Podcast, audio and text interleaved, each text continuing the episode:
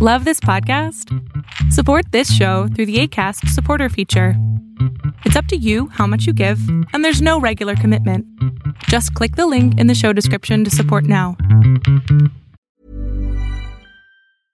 Cool fact a crocodile can't stick out its tongue. Also, you can get health insurance for a month or just under a year in some states. United Healthcare short term insurance plans, underwritten by Golden Rule Insurance Company, offer flexible, budget friendly coverage for you. Learn more at uh1.com. Ever catch yourself eating the same flavorless dinner three days in a row? Dreaming of something better? Well, HelloFresh is your guilt free dream come true, baby. It's me, Kiki Palmer. Let's wake up those taste buds with hot, juicy pecan crusted chicken or garlic butter shrimp scampi. Mm. Hello Fresh. Stop dreaming of all the delicious possibilities and dig in at HelloFresh.com. Let's get this dinner party started.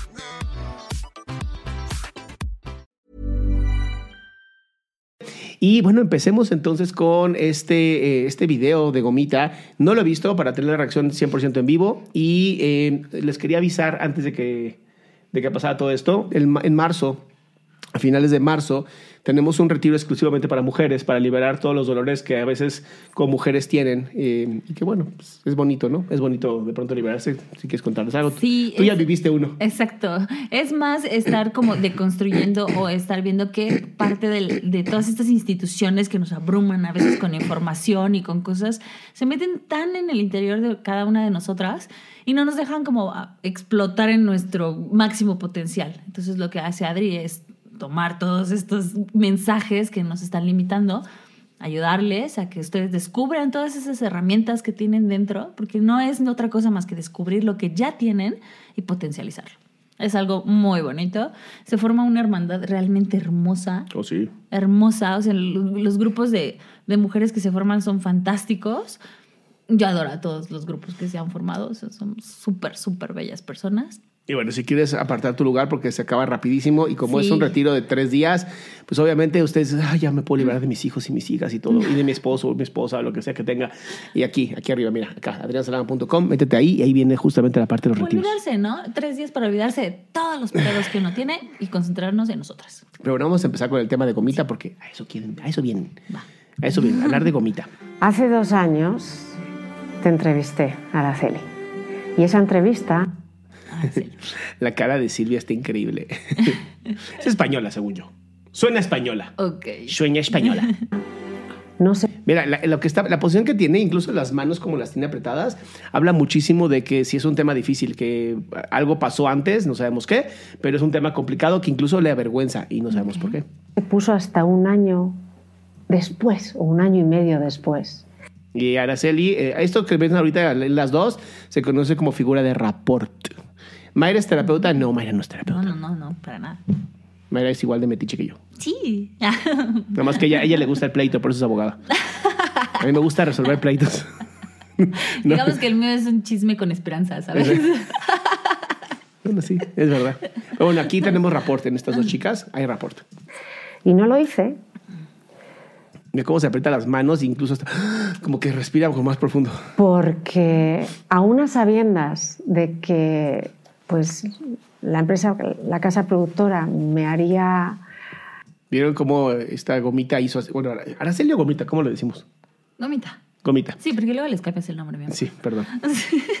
Gomita automáticamente se agarra el cabello como una manera de muestra de eh, apaciguamiento de la ansiedad. O sea, el tema que habrán hablado hace un año sí estaba jodido.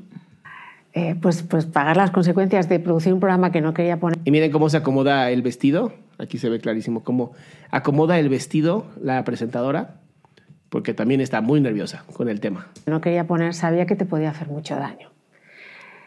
Más adelante pasó lo que yo sospeché que podía pasar y no quería ser el detonante. Eso fue en septiembre, ¿verdad? Sí. Este. Ahí está otra vez modulador de ansiedad. Ok, la la respiración tema muy complicado. O sea, va a hablar de algo jodido, jodido. Cerró sus ojos. Sí, sí, sí, no, no, esto, esto va a estar, va a estar fuerte. Entonces, de una vez te lo decimos, va a estar fuerte. Si posiblemente no aguantas el video, no lo veas. Eh, si vas a aguantar, pues va, vamos a darle, ¿no? No, no pensé volver a estar aquí contigo. Mano izquierda, dedo de, de mano izquierda moviéndose. Este dedo es muy importante porque es el con el que hacemos casi todos los seres humanos, es casi casi por el que evolucionamos. Entonces, cuando se empieza a mover este dedo, habla de mucho poder. O algo que tiene mucho poder. Eh, hablando de así de, de mi tema eh, por primera vez, eh, un poquito más fuerte, me refiero a lo fuerte de, de poder soltar, ¿no? Lo que realmente estuve viviendo mucho tiempo. Eh, tengo miedo, me muero de miedo. Miren cómo se va haciendo cada vez más chiquita cuando habla del miedo. Es habla de que sí tiene. Es, esta mujer es maravillosa, está súper sencilla de leer. porque ahora sí siento que si mi vida corre peligro con la persona con la que vivía. Se le va la voz, escucha cómo es algo muy fuerte. Ahora que ya no lo tengo y que está fuera de mi vida, me siento con más temor porque por fin lo denuncié, ¿no? Denuncié a mi padre y pues está peor, ¿no? Porque su actitud ha sido ha sido muy arrogante hacia con su hija. La sorpresa. Uh, yo creo, es solamente una opinión, obviamente no está basada en nada porque no lo conozco al señor, pero posiblemente tenga rasgos narcisistas muy fuertes. Sí. Como para que tu hija te demande. O sea, ¿qué clase de, qué clase de monstruo puede ser? Y normalmente esos monstruos tienden a ser narcisistas. Vamos a ver. Sí. Eh, ha sido muy complicado pararme en las audiencias. Ya vieron la mano derecha encima de la izquierda, lo que está hablando de que está el- la emoción sobre la razón. Sí. Ha sido muy complicado eh, levantar la voz. Modular de ansiedad. Una, una audiencia en sí es, es muy pesada y es muy complicada porque tienes que narrar hechos, o sea, paso por paso, minuto por minuto. Entonces es- tienes que recrearlo para hacer que la otra persona que te está escuchando entienda el contexto, entienda el por qué y de dónde viene. Órale. Entonces una audiencia es, es bastante pesada, sí, porque pues, es muy detallada. Y si hay algo que no se entiende, te lo van a preguntar. Entonces es como, hijo, algo traumático. Oh, y si pues, tuviste que vivir algo así como medio degradante o que te habla de, avergüenza, o sea, tienes que revivirlo y revivirlo y revivirlo. Así es, hasta que quede claro en la audiencia. Y luego te lo preguntan para saber, obviamente, si no estás como falsificando algún dato o si no estás mintiendo. Y entonces, es para las personas que realmente lo vivieron, está repite y repite y repite lo mismo. Es como digo, madre mía, es muy difícil. Ok, no, ya escucharon a la abogada. ok, modulares de ansiedad, ¿lo vieron? La mano. Se está empezando a acariciar la mano también. Es una manera de apapacho. Y pues La mirada siempre hacia arriba es para evitar llorar. Recuerden que ella también ah, trabaja mucho en, en- en televisión, todo esto. Tiene una cuenta de más de, creo que 3 millones de seguidores. Entonces sabe perfectamente cómo manejarse en público y esta mirada hacia arriba es para evitar llorar. Quitarme un poco el miedo, pero pues a la vez con el temor de que me pasara algo. ¿Vieron cómo se hace otra vez chiquita? Chiquita como niña chiquita, para protección. Pues obviamente, imagínate. O sea, ayer dieron ya sentencia a tu papá, ¿verdad? Esto duró un año, ayer fue el, el día donde le dan la, la sentencia y le dan la sentencia de un año, que es la, la más baja, porque solamente lo pudieron acusar de violencia física, pero como no hubo más cosas, como no llegué casi muerta, pues no llegaron a, a los seis años, ¿no? De prisión, que es la más alta. Y, y le dieron un año. Y su multa fue de cuatro mil pesos. Cuando dices ¿Vieron la cara que puso como de, pues ya qué? Porque bendito sistema mexicano que es terriblemente funcional. Ah, no, perdón, es al revés, ¿no? Es una porquería. La verdad, sí, el estudio de las leyes es hermoso. O sea, estudiar leyes es magnífico y es maravilloso. La ejecución de las leyes y el cómo las llevamos ah, no deja como tanta satisfacción. Van a escuchar un pequeño ruido allá afuera que es la bomba de agua porque pues hay que, tenemos, tenemos que tener agua. Pero bueno, este, por desgracia, eso es lo que requeremos en este país. Justamente. Sí, Justicia. exacto. Y preparación, y mucha preparación para las personas que están a cargo de de poder darnos ese tipo de justicia o de estar en este tipo de casos, necesitamos muchas más personas que estén realmente preparadas en esos sitios. Sí, ¿no? sí, sí, sí, totalmente. Sigamos. Le dieron un año, ¿qué quiere decir? Eh, un año de cárcel, pero se puede pagar con confianza, que son cuatro mil pesos. O sea, no tiene que pisar la cárcel. No, cuando te dictan es, una, es lo mínimo y pagas tu fianza, tú pagas tu fianza y nunca entras a la cárcel. Pero no tienen que ir a firmar cada tanto. Eso es cuando ya sales. O sea, el tipo la- casi la mata, o supongo que casi la mata y nada más, ni siquiera se va a ir a la cárcel. Pero eso lo, lo acaba de decir. ¿Va a pagar cuatro mil pesos a quién? ¿Al Estado? Se los, o sea, paga como multa al Estado cuatro mil pesos y ya. Si lo vuelve, o sea, queda como inscrito y si vuelves a re- reincidir, entonces ya no se te juzga como una persona primo delincuente, digamos, por así decirlo, porque no es el término. Este, ya se te, como reincidente, entonces ya la pena va un poquito más alta. Pero pues como esta es la primera vez y como bien lo dijo ella, o sea, como no llegó casi muerta, entonces no te dan las máximas. ¿Cuándo se supone que tienes derecho a fianza?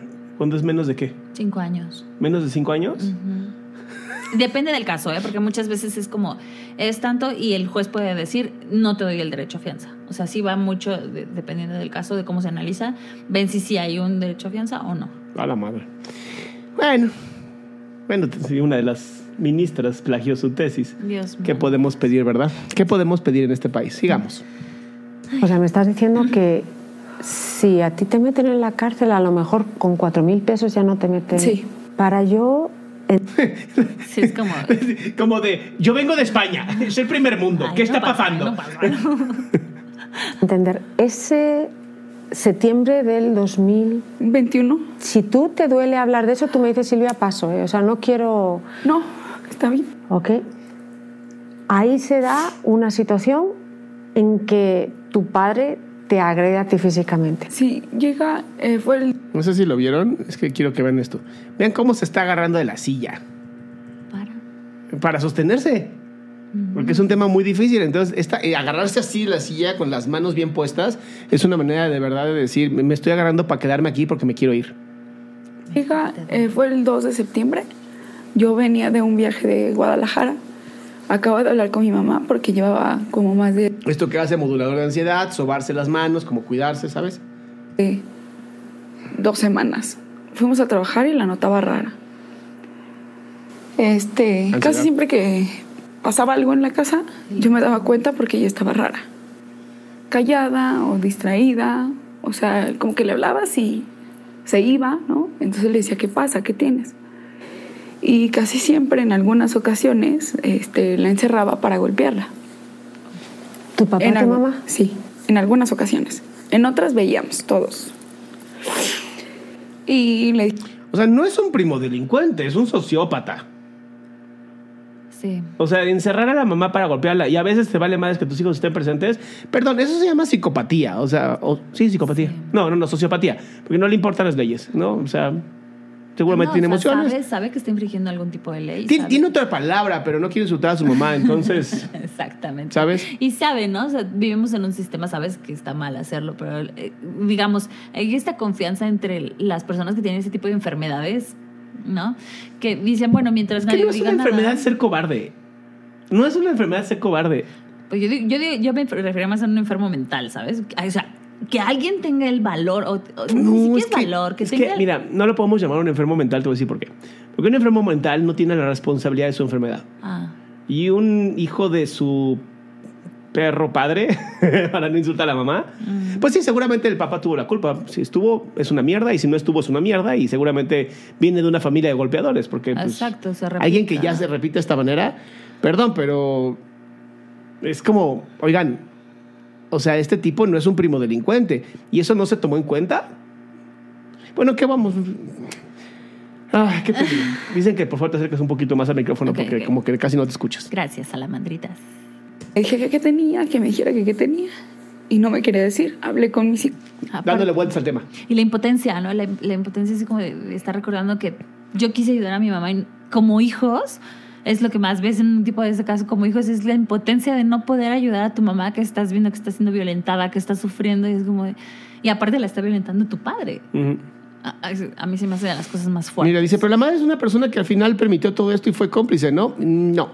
eh, cuando eres víctima de este tipo de, de abusos eh, físicos, psicológicos y económicos, la realidad es que entras en un estado de shock y un estado de parálisis donde no puedes hacer nada.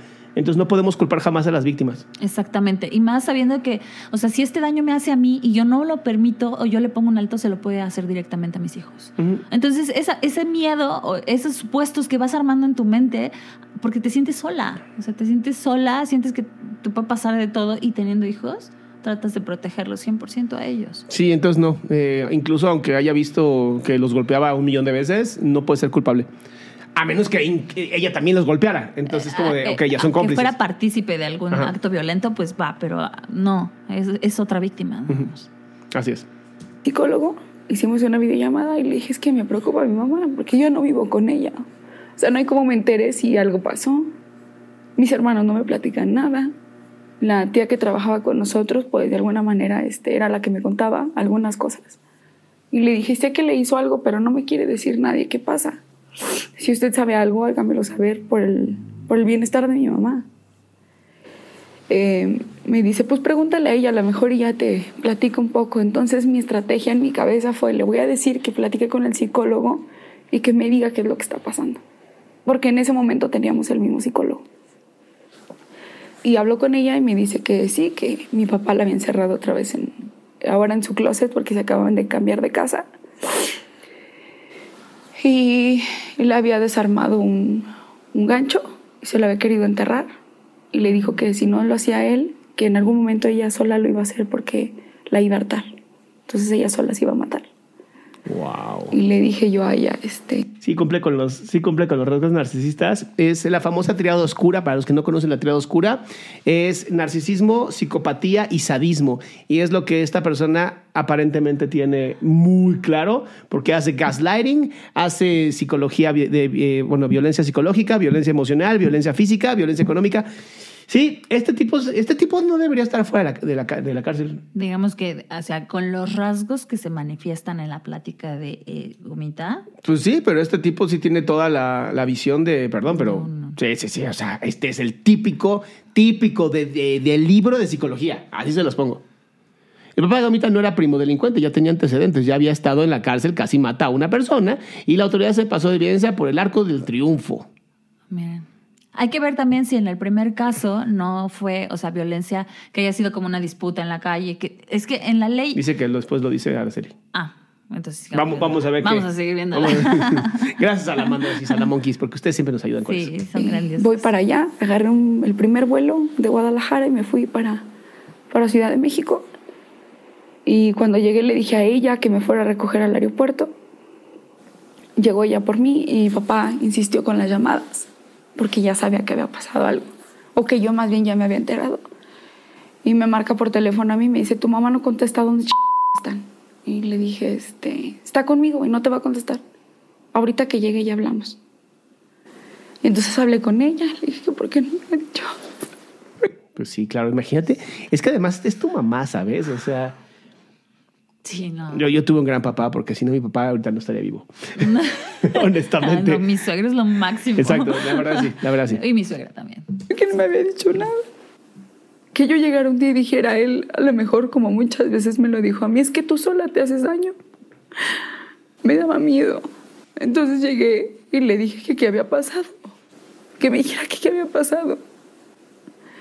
Mi mamá me contó, pues, que le quitaba el celular por las noches y muchas cosas, entre ellos ¿Ven la violencia psicológica? Te quita el celular en la noche. Es que es, es, a ver, el típico, el típico, el típico sociópata, narcisista, sádico va a hacer estas técnicas. Te va a aislar de tu familia, te va a aislar de tus redes sociales, te va a aislar de las redes de apoyo, te va a decir que la única persona que te ama eres, es esa persona y después el famoso love bombing te llena de amor, de amor, de amor y después te lo quita absolutamente todo, te rompe las piernas, te rompe los brazos y te agradece que lo estás dejando vivo, así, así. O claro, sea, te quita todo recurso para que seas presa fácil, ¿no? mm, ni siquiera presa fácil, para que seas un hámster dentro de una jaula. Ouch. O sea, son unas mierdas. Entonces, ¿qué les digo? Dijeron ese día que llegué ya a la casa, llegué a su recámara, yo a hablar con él. Y le dije por favor ya, pues ya la dejara en paz. O sea, que si ya no estaban felices juntos, que mejor ya se separaran. Pero ellos decían que esto era un negocio. O sea, que la familia era un negocio. Sí, Ok. que ya estaban por negocio, que ya no era, ya no éramos una familia. Entonces le dije, pues ya no somos una familia. Este, pues para qué sigue. Yo las manos así apretadas como de por favor, pidiéndole a la mamá que ya se separara. Claro. Esto es un negocio, es un pésimo negocio, señora. Un pésimo negocio. Exacto, un negocio donde está siendo violentada no vale la pena, estás perdiendo. Sí, pero pues, me imagino que Gomita, por más que hubiera intentado, pues si la mamá no se quiere salir, no hay forma que la saques. Qué triste, ¿no? Pero bueno, es la manipulación. La terrible manipulación que estas personas pueden tener. Al punto donde te conviertes en un títere nada más. Sí, porque te hacen creer que es la única vida que vas a poder tener. O sea, te hacen creer que es lo único que va a haber, no hay más, no hay otra herramienta, no hay quien te va a creer, no hay quien te va a apoyar. Entonces, en este como desesperación y soledad, dices, pues ya ni modo, es lo que me tocó. Casi, casi. Por lo menos esta cruz y la puedo cargar. Más o menos. Así de triste. Sigamos. Exacto. juntos. Mejor ya sepárense o ya déjala. Y ya cuando me retiré, me salgo de la habitación. Y como yo iba en mi camioneta, porque mi mamá me fue a recoger en mi camioneta, me doy cuenta que no traigo mis llaves. Me regreso por las llaves. Él me gritó miles de cosas, que me iba a quitar mis pertenencias, mi casa, todo lo que yo me había comprado con mi dinero.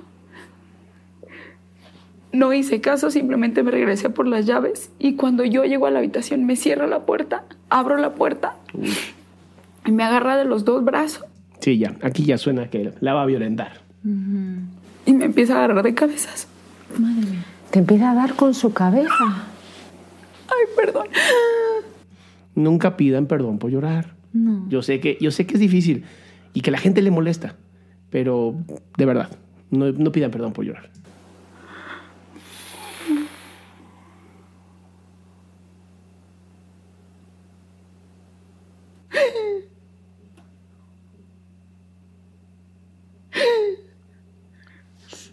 Lo único que hizo fue empezar a agarrarme así. Con los dos brazos, no me soltaba. Mi mamá estaba en medio queriéndonos separar. Me arrancó las extensiones. Que justo eso había ido a Guadalajara a ponérmelas. Cuando están recién puestas, pues duele más. El cabello está muy pegado. Me agarra, me lleva contra la pared, me azota contra la pared. Me desvanezco, me agarra a patadas me dio muy fuerte y le gritaba yo, ya, por favor, te amo mucho, perdóname. Y nada más gritaba, eso es lo que... Eso que le pasó es, una, es la típica regresión que tienen las personas.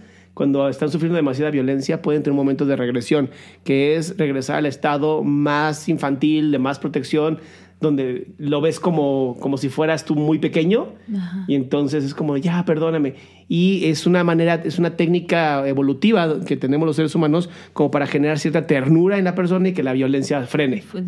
Pero en los psicópatas no funciona, porque no tienen emociones. Porque sería más fácil dejarlos en, en una tumba a todos los que son así. No vale la pena la sociedad, honestamente. Pero bueno, son mis ideas. querías. Eso es lo que tú querías. Me, le- me levanto como pude, porque no aguantaba la pierna de la patada, ni el cabello, ni el cuello, nada. Estaba como toda caliente. Y le grito a mi tía, que era la que trabaja con nosotros, que le habla a la policía. Le llaman a la policía y y se pone el todo intenso. Pues sí. Y ya, Para todos ustedes que están diciendo, no mames, me rompe el corazón, esto es lo que yo veo todos los días en terapia. nomás para que, nomás como- para que vean, si, si de pronto es como, me veo como muy como, ah, sí, está, está llorando la señorita, es porque lo veo todos los días. O sea, no es un tema... No es porque sea como insensible o que está diciendo esto, no, no, no nos conmueve. No, es que es parte de, digamos, lo dañada que ya está ahorita nuestra sociedad. que Por eso yo digo que es tan importante la terapia. Oh, sí. O sea, la terapia es sumamente importante precisamente por esto, porque te- tienes a estas personas que te pueden escuchar, que te pueden ayudar a ver que hay más herramientas. Hay Ahorita ponían, ¿no? ¿por qué no se fue con sus hijos a una casa diferente y lo dejaba? Porque no son las herramientas que en el momento se tienen. O sea, estas herramientas, este empoderamiento que, hay- que tener en las víctimas de decir, tú puedes, no sé, no hay, hay tanta violencia y hay tanto terror alrededor que no se pueden llegar a ver ese tipo de herramientas para realizar ese tipo de cosas. Hay demasiado miedo. También hay que entender un poquito eso. Sigamos, sigamos. Que ven la situación, me empieza a gritar, Arita, diles que no te hice nada. Diles que te caíste de las escaleras de alguna manera tan extraña que tienes cabezazos en la, Exacto. en la nariz y la pierna lastimada. No, sí, claro, este, sí, me caí muy fuerte. Me muy caí de cabrón. las escaleras Me caí y luego regresé y volví a caer. Este enfermo. No. Eso cuando nos tapamos la cara es porque nos da vergüenza llorar, lo que no debería ser, pero nos da vergüenza llorar. Me dio, sentí feo, porque es mi papá. Eso es también otra mentira. Esa es otra mentira que me encanta. Es que es mi papá. No, es un ser humano. Bueno, pero vamos mucho hacia lo que la sociedad nos ha marcado. O sea, Sí, sí, pero de todas maneras, tiene que quitarse esta idea. No importa si es tu mamá, no importa si es tu papá, tu tío, tu abuelo. Si es un criminal, es un criminal. Y No nadie- importa. Nadie tiene derecho a hacerte daño. Exacto. Nadie. No importa que sea tu mamá, no importa que sea tu papá. Y en muchos casos no importa que sea tu hijo. Porque ha llegado a pasar. Nadie tiene derecho a violentarnos de ninguna forma. Y no tenemos por qué tolerar ninguna violencia de nadie. Esta pregunta me gusta. Dice Griselda que si se pueden volver insensibles, doctor, de corazón duro. Eh, los psicólogos no nos volvemos insensibles, eh, nos volvemos. eh, sabemos muy bien normalizar la violencia y entender que la persona va a tener. va a salir adelante. O sea, yo no me quedo con lo que está pasando, sé a dónde va a llegar, sé el potencial que tiene. Y por eso, justamente, este. Pues sí, sí se puede. Sí, se, o sea, sí puedo no llorar con la paciente, ¿Qué ¿sabes? es lo que se necesita, no? Yo creo que es lo que se necesita. Si tú llegas a terapia con una persona que se va a poner en tu misma situación, a lo mejor ya no te va a No te ayuda. No te ayuda. no te Ahora, ayuda insensibles, los del MP. Los del MP. Eso les vale verga. Absoluta. Les vale absolutamente madres todo lo que te. Te pueden haber matado, viola. Les vale madres. Es como, ah, sí, chido. Por eso decíamos que Eso es insensible. eso es a lo que yo me refería con personas más preparadas en ese tipo de cargos, ¿sabes? Porque muchas veces llegas y para obtener más información, o sea, porque tú para formar un caso necesitas tener mucha información, no saben ni cómo pedirla, ni cómo reaccionar, no saben nada. Así, por eso, Y- por eso soltaron al niño de 13 años en Monterrey. Y ya lo volvieron a agarrar, pero por eso lo Exactamente. Soltaron. interpretación de la ley, o sea, es en serio súper necesaria. Sí. Con otro tipo de recursos. O sea, hay que ser en serio personas pensantes para estar ahí. No animales que solamente van a ganarse el día valiéndoles gorro que es lo que les pase a las demás personas. Bien, sigamos. Porque lo amo. No, lo idealiza, no lo ama. Eso no es amor. Perdón que lo diga. Perdón que esté en contra de la víctima, pero no. No lo amas, estás idealizándolo. Estás idealizando el papá que quieres tener y no el que tienes. Y eso es justamente de las cosas que hay que trabajar en terapia. Justamente quitar estas idealizaciones que solo ponen en peligro tu vida y la vida de la gente que está alrededor. Pero me ha hecho mucho daño. Me da miedo.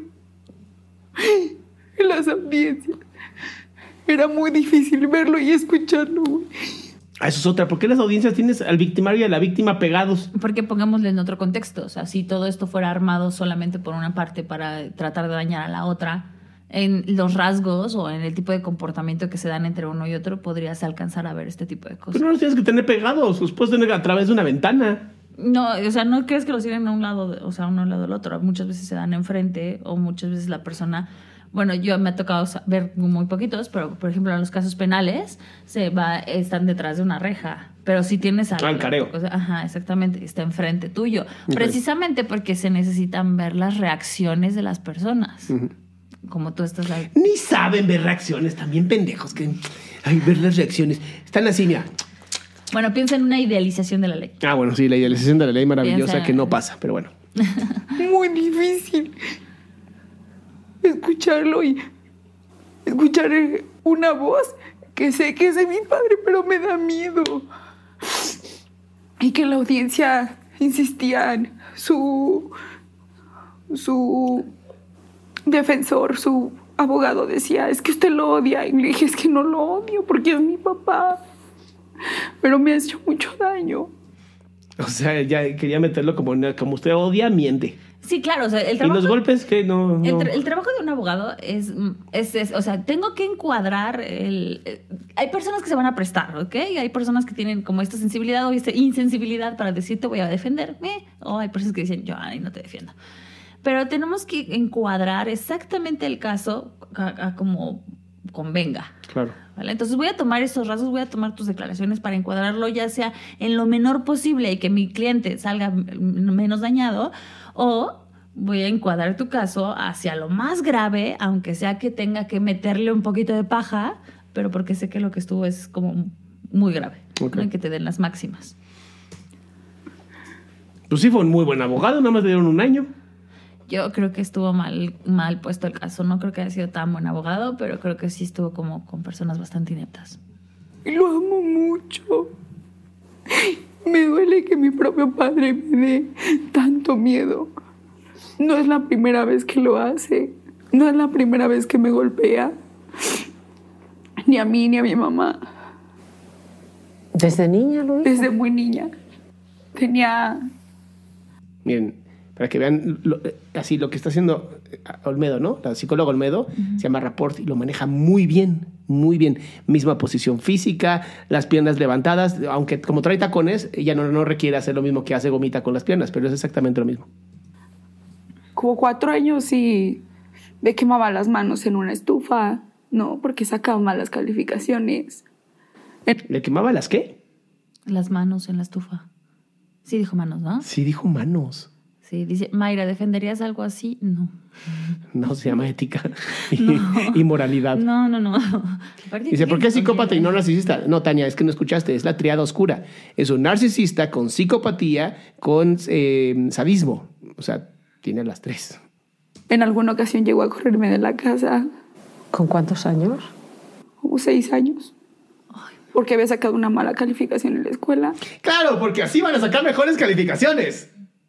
Sabes que creo que hay muchas cosas que a veces como sociedad estamos como... Sé que ahorita están cambiando mucho ese tipo de cosas, pero... No, no es cierto. No, no más en internet y en las redes sociales. Ok, pero, Pero, sí yo conozco muchos casos, muchos casos de, de ni siquiera lugares fuera de la ciudad, ¿eh? Ni siquiera así este. Ay, no, bueno, es que en el pueblo de Minatitlán de las manzanas, no, ahí mismo en esa o en Polanco a veces, o sea, Sí. no se crean. Hacemos como padres muchas veces que la violencia sea algo natural. Vamos, o sea, nosotros al, al ejercer esa violencia a nuestros hijos, se, pues ellos lo van como, pues es- así es, ¿no? Y van, cre- van creciendo con eso. Entonces, ahorita que dicen, o sea, ella dice, pues, desde chiquita me pegaba, pues sí, para ella en algún punto a lo mejor esto fue normal. ¿no? Ah, por eso lo ama. Porque para ella es Exacto. normal la violencia. Por eso en terapia tiene que trabajar, desnormalizar la violencia y obviamente sacar todo el coraje que tiene contra el padre y pues alejarlo lo más que pueda. Los castigos era tenerme en, en un en el piso, en algún rincón, sin cobija, y no me podía parar al baño, me tenía que hacer ahí. En algún momento se lo dije, se lo reclamé. ¿Ya vieron el sadismo? El- es que es sádico, eso es sadismo puro. Es quiero ver que te orines, quiero ver que te dé vergüenza. O sea, humillarte, ¿no? ajá, es humillar. ¿Cómo podrías humillar a tu propio hijo? Pues porque para él, acuérdate, acuérdate, el narcisista no le importan sus hijos, no le importa a nadie que no sea él. Entonces, para él son objetos, no, no le importan sus hijos, son asquerosos, son copias baratas de él. Sí, ojalá, ojalá Gomita vea este video y diga, oh, creo que me equivoqué en amarlo, a la chingada. Voy a cambiar de terapeuta para romperle la madre. O creo que puede haber otro tipo de herramientas que la harían superar esto de, de una forma más tranquila, ¿no? Sigamos. Yo tengo muchas herramientas que podrían funcionar y tienen que ver con pólvora, pero bueno. Dejémoslo para otro live. Pero ahora entiendo por qué tanta gente me mandó este video. Ahora sí lo entiendo. Es que lo- esto lo han vivido muchas salamandras y muchos salamonquis, por eso lo Sí. mandaron, porque se identificaron. Entonces, de verdad, los amamos, los queremos, aquí estamos para ustedes. Exacto. Y pues bueno, traten de, traten de ir con nosotros, ir con nosotros. Y muchas veces, como lo dije en la entrevista pasada, no tengo por qué mentir, pero siempre compré su cariño. Trataba de... Ahí está el narcisismo. Compré su cariño. Porque para el narcisista los hijos tienen que comprar el cariño. Las personas, las parejas tienen que comprar el cariño. Con acciones, con formas, con humillaciones. O sea, es algo que te debes ganar. ah, claro, porque es narcisista. Si tiene la triada oscura, hemos encontrado un hombre con triada oscura. de ser pues buena hija trabajando como él lo quería, porque siempre era, ¿quieres algo? Pues trabaja. Desde los cuatro años. Sí. O sea, to- yo sé y estoy consciente que todo en esta vida pues se tiene que ganar. Para mí me enseñaron a ganarme la vida trabajando a fuerzas, ¿sabes? No teniendo, no sé, un buen comportamiento. Que si eres buena hija, ¿Cómo pasó? Eh, Sí, en- cuando ella dice todo en esta vida se tiene que ganar. ¿El amor también? Todo. Porque es un narcisista. Por eso ella dice que lo sigue amando. Porque está buscando ganárselo. Ok. Y el miedo justamente es lo opuesto al amor. ¿Cómo podemos saber si es un buen psicólogo? Pues siéntelo, reina, siéntelo. te lo ganas. Si no confías en tu psicólogo, no es bueno para ti. Siguiente. Si es Si buena trabajas, trabajadora, no buena hija. Si eres buena trabajadora. Sí. Ok. O sea, en esa situación, ¿tu mamá dónde estaba? Mientras tu papá te estaba... golpeando y estaba en medio tratando de, de quitármelo de encima. Lo único que me dolió más en la audiencia fue que él sí dijo que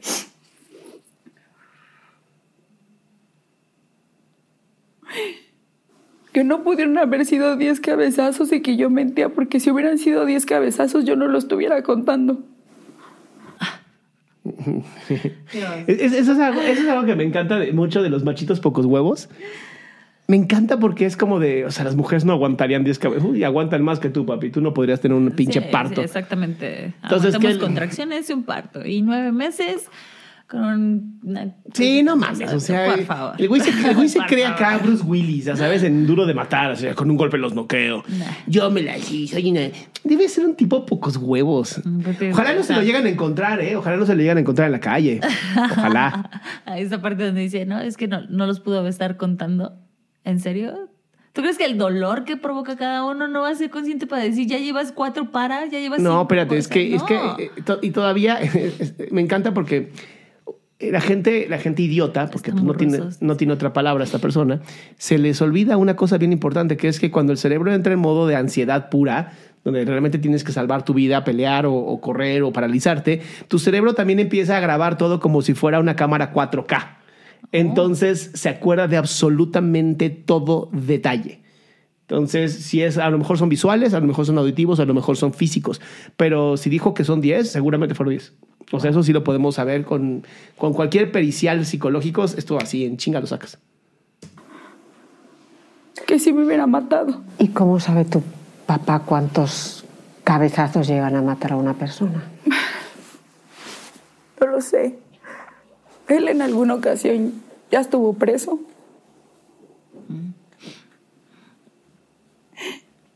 Lo sacamos. Me encanta porque le duele que estuvo preso y le duele que lo sacaron. O sea, le- realmente tiene algo que se llama polaridad emocional. O sea, no sabe cómo sentirse. No dijimos nada. Porque nos pidió que. Pues que no se dijera nada. No. Porque íbamos a perder el trabajo. Lo acusaron porque golpeó a una persona con un boxer. Ah. Con un arma blanca. Eh, lo meten preso como una semana. unas- Ven cómo es bien poquitos huevos con un boxer. Exacto. O sea, ni siquiera sabe usar los, los manos. Pero ahí va eh, la diferencia, o sea, a la hora en la que eh, te están juzgando por algo, que por ejemplo, violencia hacia otra persona con un arma blanca, o sea, él tenía la Un ventaja, agravante. ese es un agravante, es en la ley es muy diferente a violencia doméstica. Entonces no, no se puede decir que es el mismo delito y no se le puede, o sea, si es primo delincuente en violencia doméstica. Sí. Es horrible, pero así lo manejan. una semana y media y, y sale pagando la reparación de daños. Pero golpeó a esa persona y ¿qué le hizo exactamente? ¿Cuáles fueron las consecuencias de? Eh, la persona estuvo creo que en coma. No sé si fue una semana o un mes. No nos quisimos meter mucho nosotros porque estábamos trabajando en el programa y teníamos, o sea, mi mamá iba a las audiencias y nosotros nos íbamos solos al trabajo. Nos llevaba un primo. O sea, dejó a una persona en coma. Sí, Y aún sabiendo eso, ¿Y esa persona no buscó venganza? Qué raro. ¿O la familia no buscó venganza? Sabes, a veces yo creo que el miedo es tanto, o sea, lo único que quieres es terminar con el tema. O sea, yo lo he visto, hay muchas personas que llegan y dicen, me pegó, me golpeó, lo único que quiero es que me lo quiten encima, que me lo alejen y listo. Ya no quieres volver a saber de esa agresión, no quieres volver a recordarlo. Eh, cuando, o sea, o sea, ya hay un antecedente a lo mejor de que, de, de que te pudiera hacer más daño, no lo sé, o sea, estoy... Cuando lo hice público, a la gente creo que se le hace como muy fácil, como que yo lo digo porque quiero mis seguidores, quiero más fama. Pero no es así, quiero que se enteren de lo que es capaz para que no me vuelva a hacer daño. Se lo dije a la audiencia. Lo único que le dije al juez cuando me dio la palabra fue que lo único que pedía era mi orden de restricción para que los acercara otra vez a mí. Que sirve para absolutamente nada. Hubieras pedido un gancito, es mejor.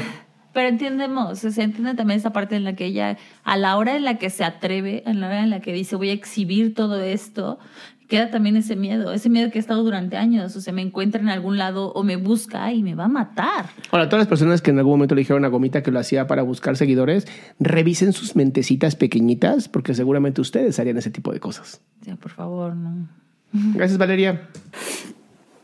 Ahora no tengo orden de restricción. O sea, no pediste lana, no pediste No. nada. O sea, solo pediste... No, Silvia, si yo hubiera querido de corazón ganar dinero, ¿por qué no mejor lo denuncio por explotación infantil? ¿Para qué quiero dinero? Quería mi felicidad y mi tranquilidad.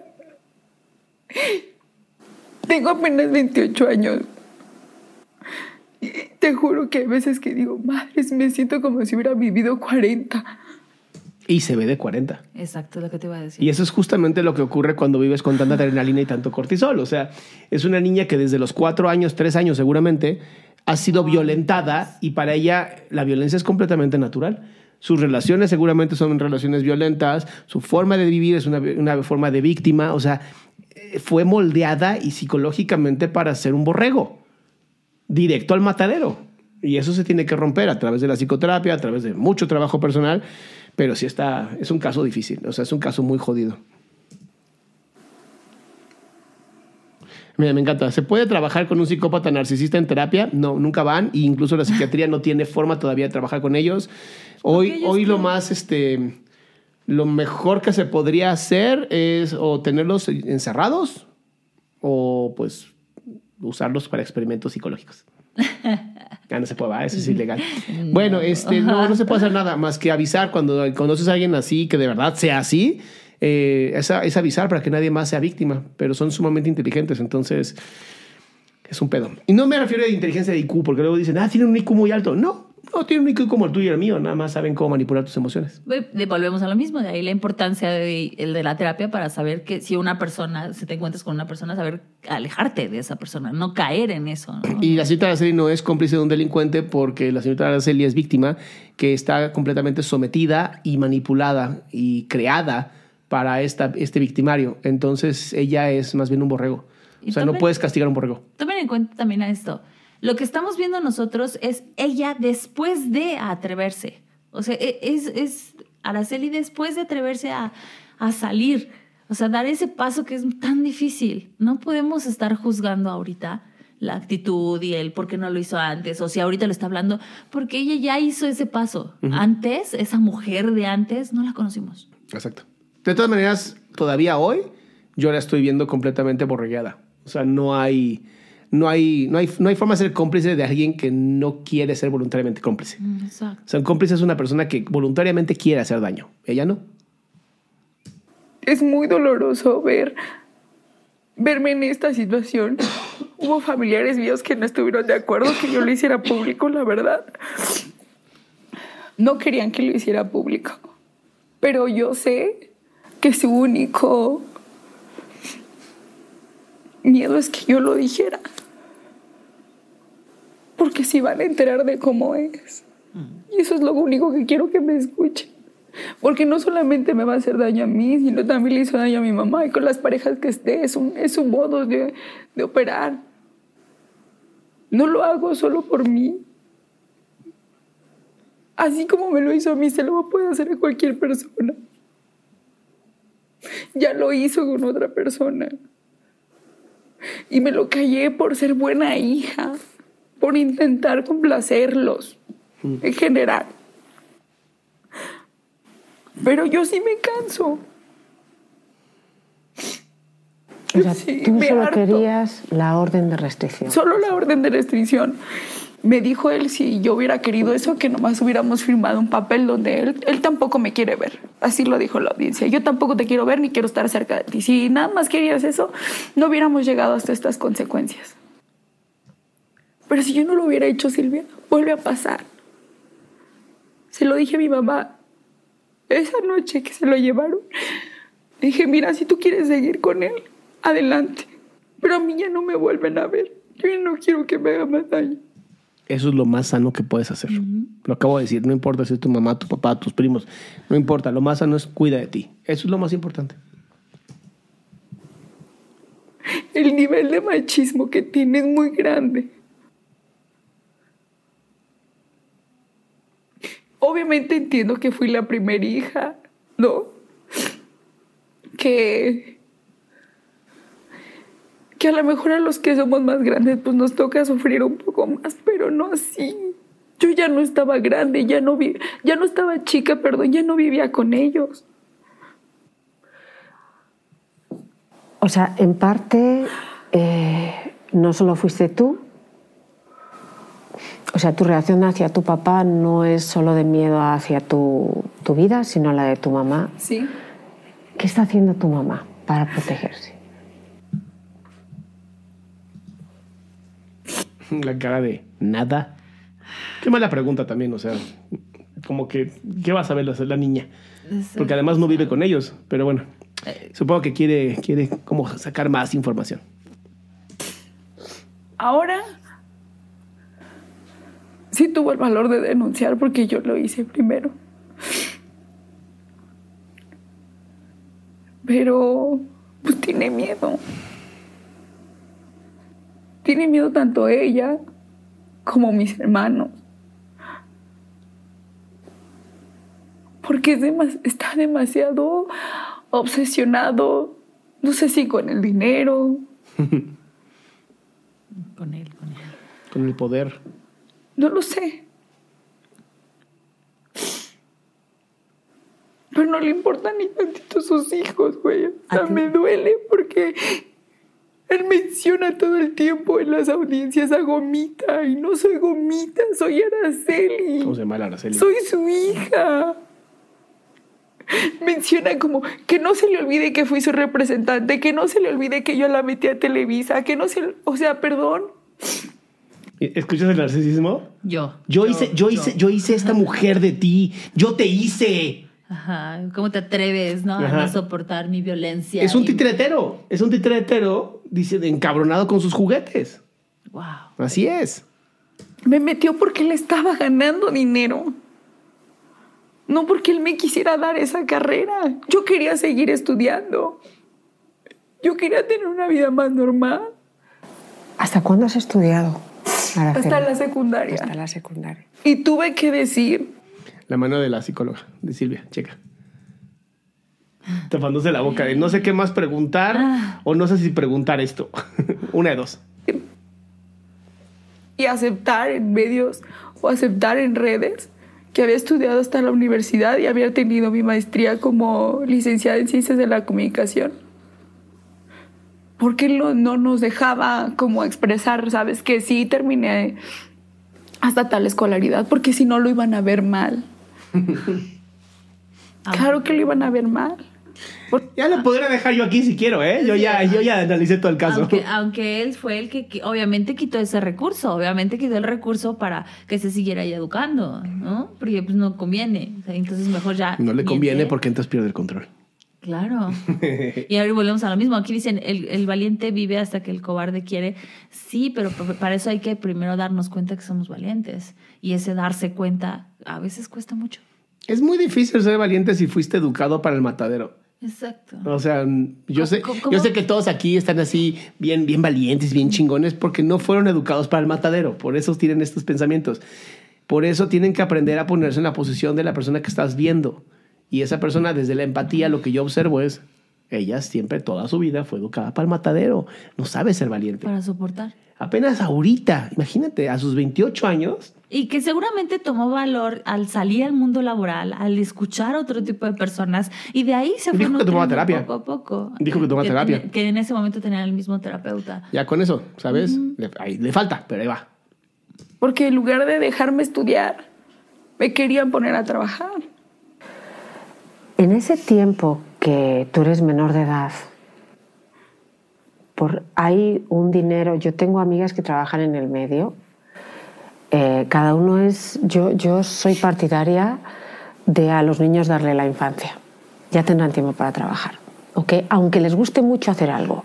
Ojo, hay gente que, yo tengo amigas también que han trabajado en el medio toda la vida y están orgullosas de haber sido desde niñas, pero siempre me dicen, es que mi mamá y mi papá eh, me metían un dinero de lo que ganaba, o casi todo, para mi educación, para mi futuro. ¿Hicieron eso tus No. papás?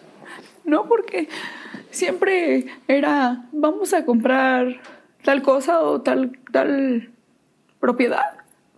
Y esto es de todos. Y yo, como era el cisne negro de la casa, siempre les decía, pero es que si yo me quiero ir a vivir sola, yo no puedo meter aquí a nadie. O sea, en esta casa que es de todos, yo aquí no puedo meter a una pareja, a un esposo, ¿Dónde, o sea, dónde están mis cosas? Será una contra todo.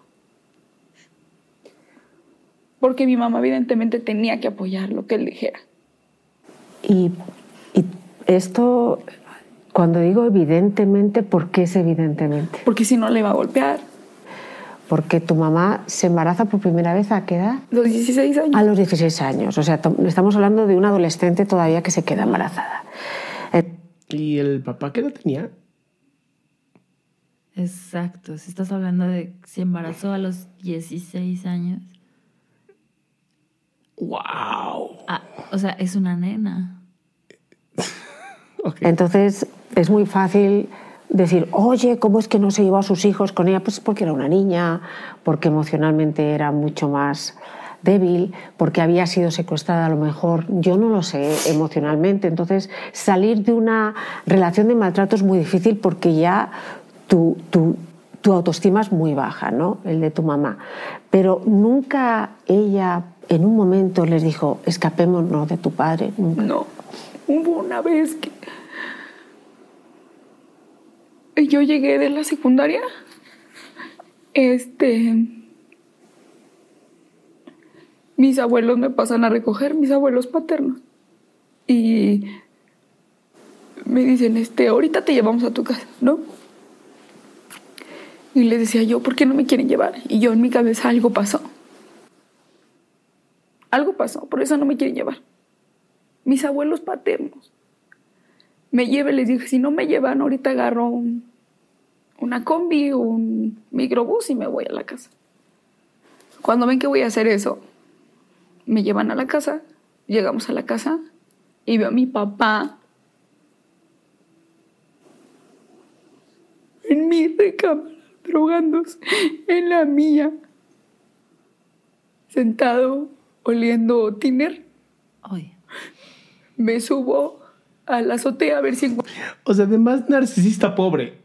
Sí, pues la, mm, la- el tipo de droga que escogió, ¿no? O sea, es, es de verdad es... O sea, de por sí pocas neuronas y es- escoges lo que más matar. O sea, lo que te mata rapidísimo de esas pocas neuronas que te quedan. Oh, la madre. Wow. Encuentro a mi mamá porque no la vi en ningún cuarto. Y cuando la veo, estaba toda morada. Ay, pobre. ¿Qué escenas debe tener en la mente esta mujer? Ya tiene, esto ya es para estrés postraumático. Con el cabello de un lado muy lastimado. Con sangre en la cara. Y le dije, ya vámonos. Agarra todo, ya vamos. Yo te puedo mantener, yo soy la que trabajo. Pero ya vámonos. Esto es porque para poder salir de una relación así requieres apoyos.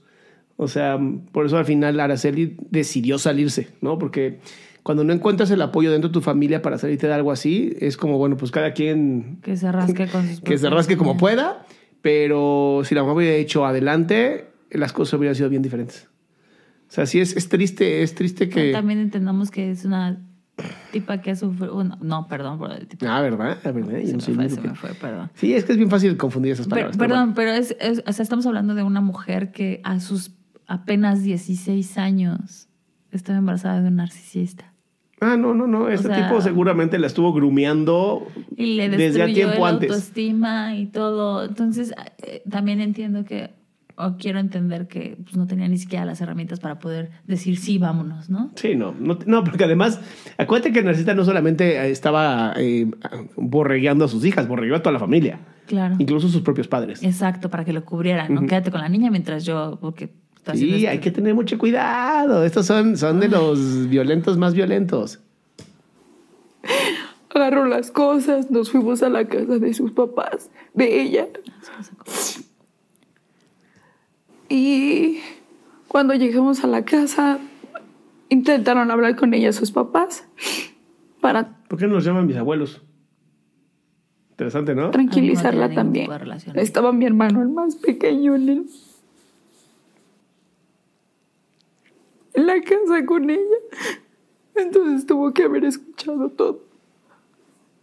Me duele porque yo ya lo viví y se siente muy feo.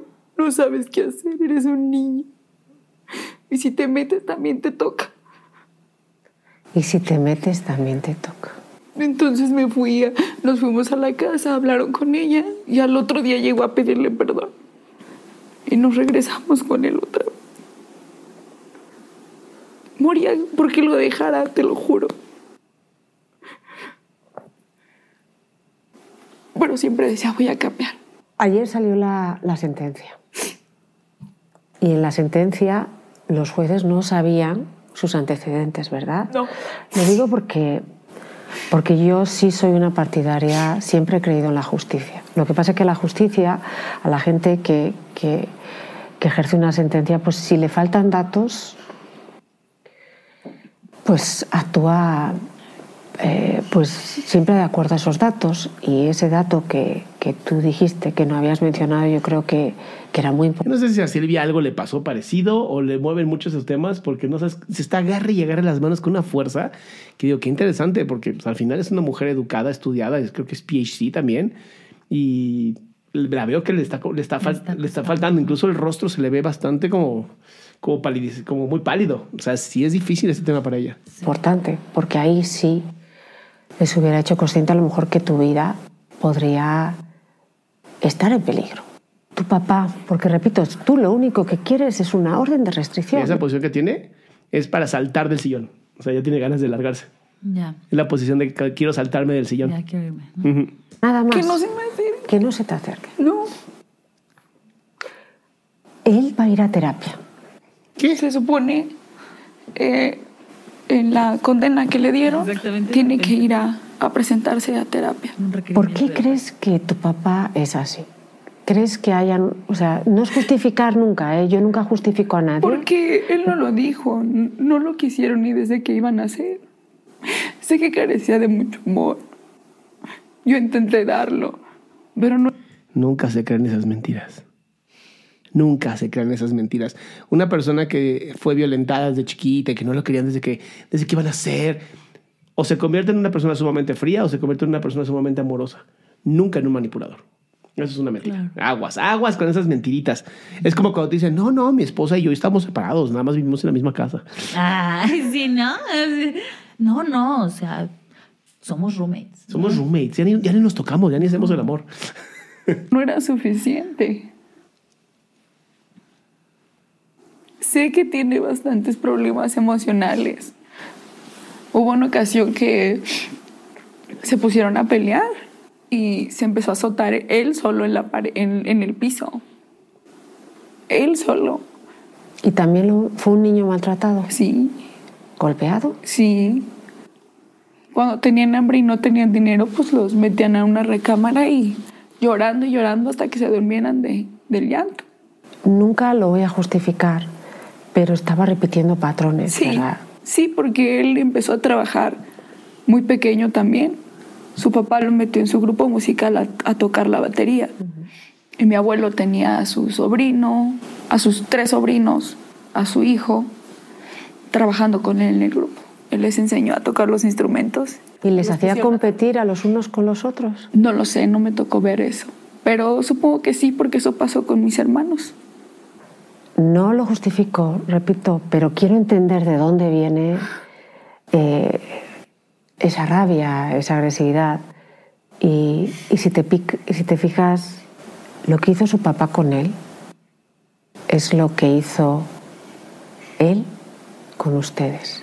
Sí, mira, el hecho de, yo se lo dije muchas veces, el hecho de que tu papá haya juntado todo su dinero, lo haya invertido en estas propiedades, no quiere decir que tiene que hacer lo mismo con nosotros. Y cuando su papá todavía estaba vivo, se lo dijo. No cometa los mismos errores que yo cometí. Cómprale a cada, de tu- a cada uno de tus hijos sus cosas. Y mi papá no quiso hacer caso. Pero tu abuelo hizo tanto dinero como tu papá. No. No. O sea, desde los cuatro llevas trabajando. Desde los cuatro me subí al escenario a bailar y ganaba yo un dinero. Y yo me acuerdo que estabas orgullosa cuando me lo contabas. Fíjate, hace dos años decías que tú estabas, tú estabas, a ti te ponía tu papá eh, a bailar y a cantar para, en- a las 3 de la mañana y a ti te encantaba bailar. A ver, uno, está mal que los niños trabajen. Dos, en un antro a las 3 de la mañana.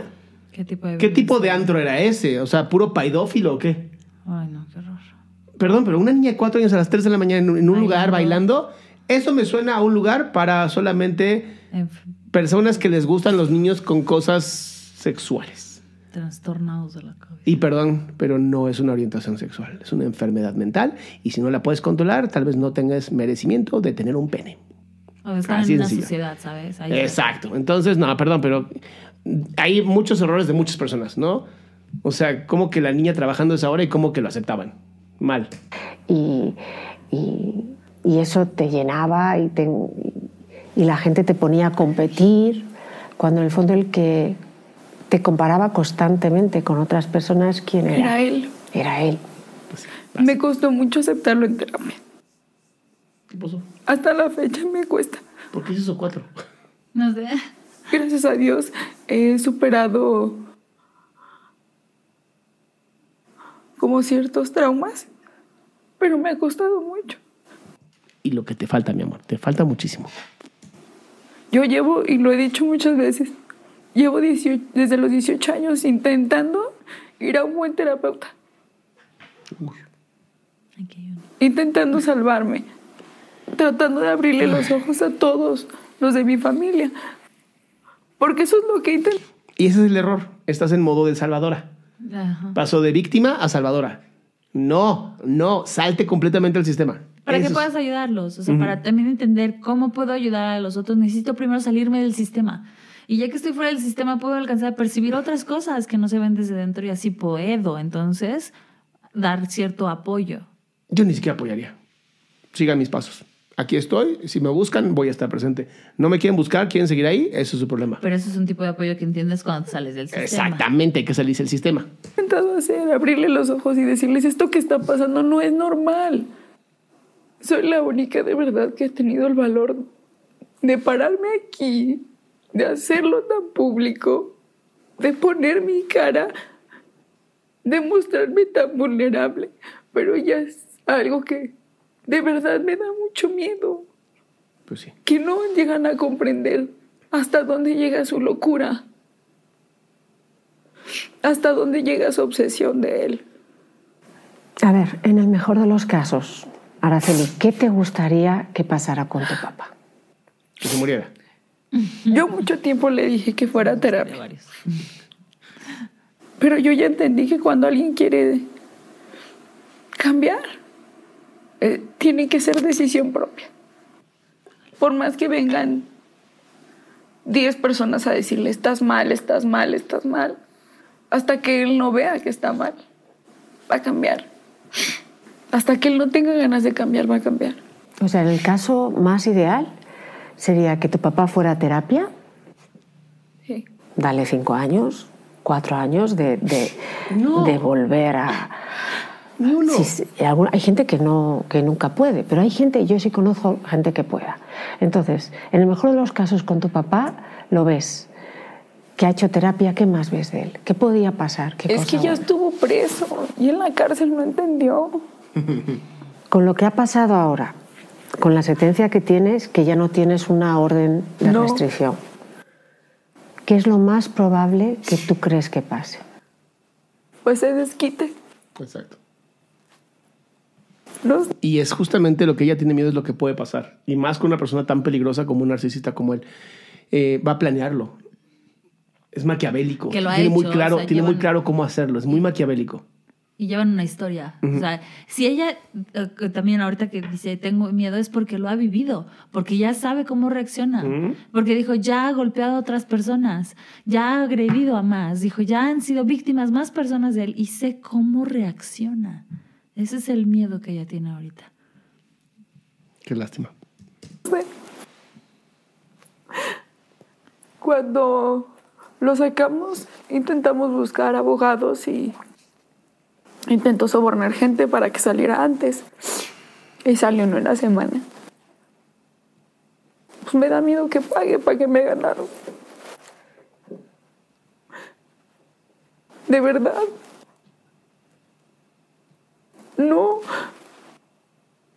No se dan cuenta. Ah, te iba a decir que cuando yo lo hice público me tuve que ir. Me fui para Colombia.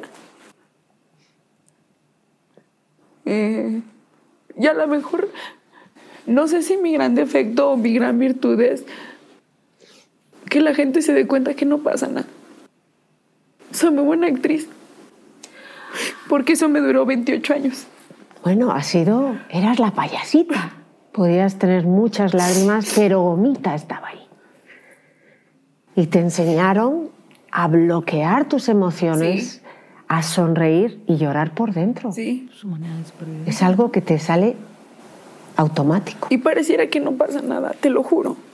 A ver, la primera vez que te conocí, yo dije, esta mujer está... llora mucho por dentro.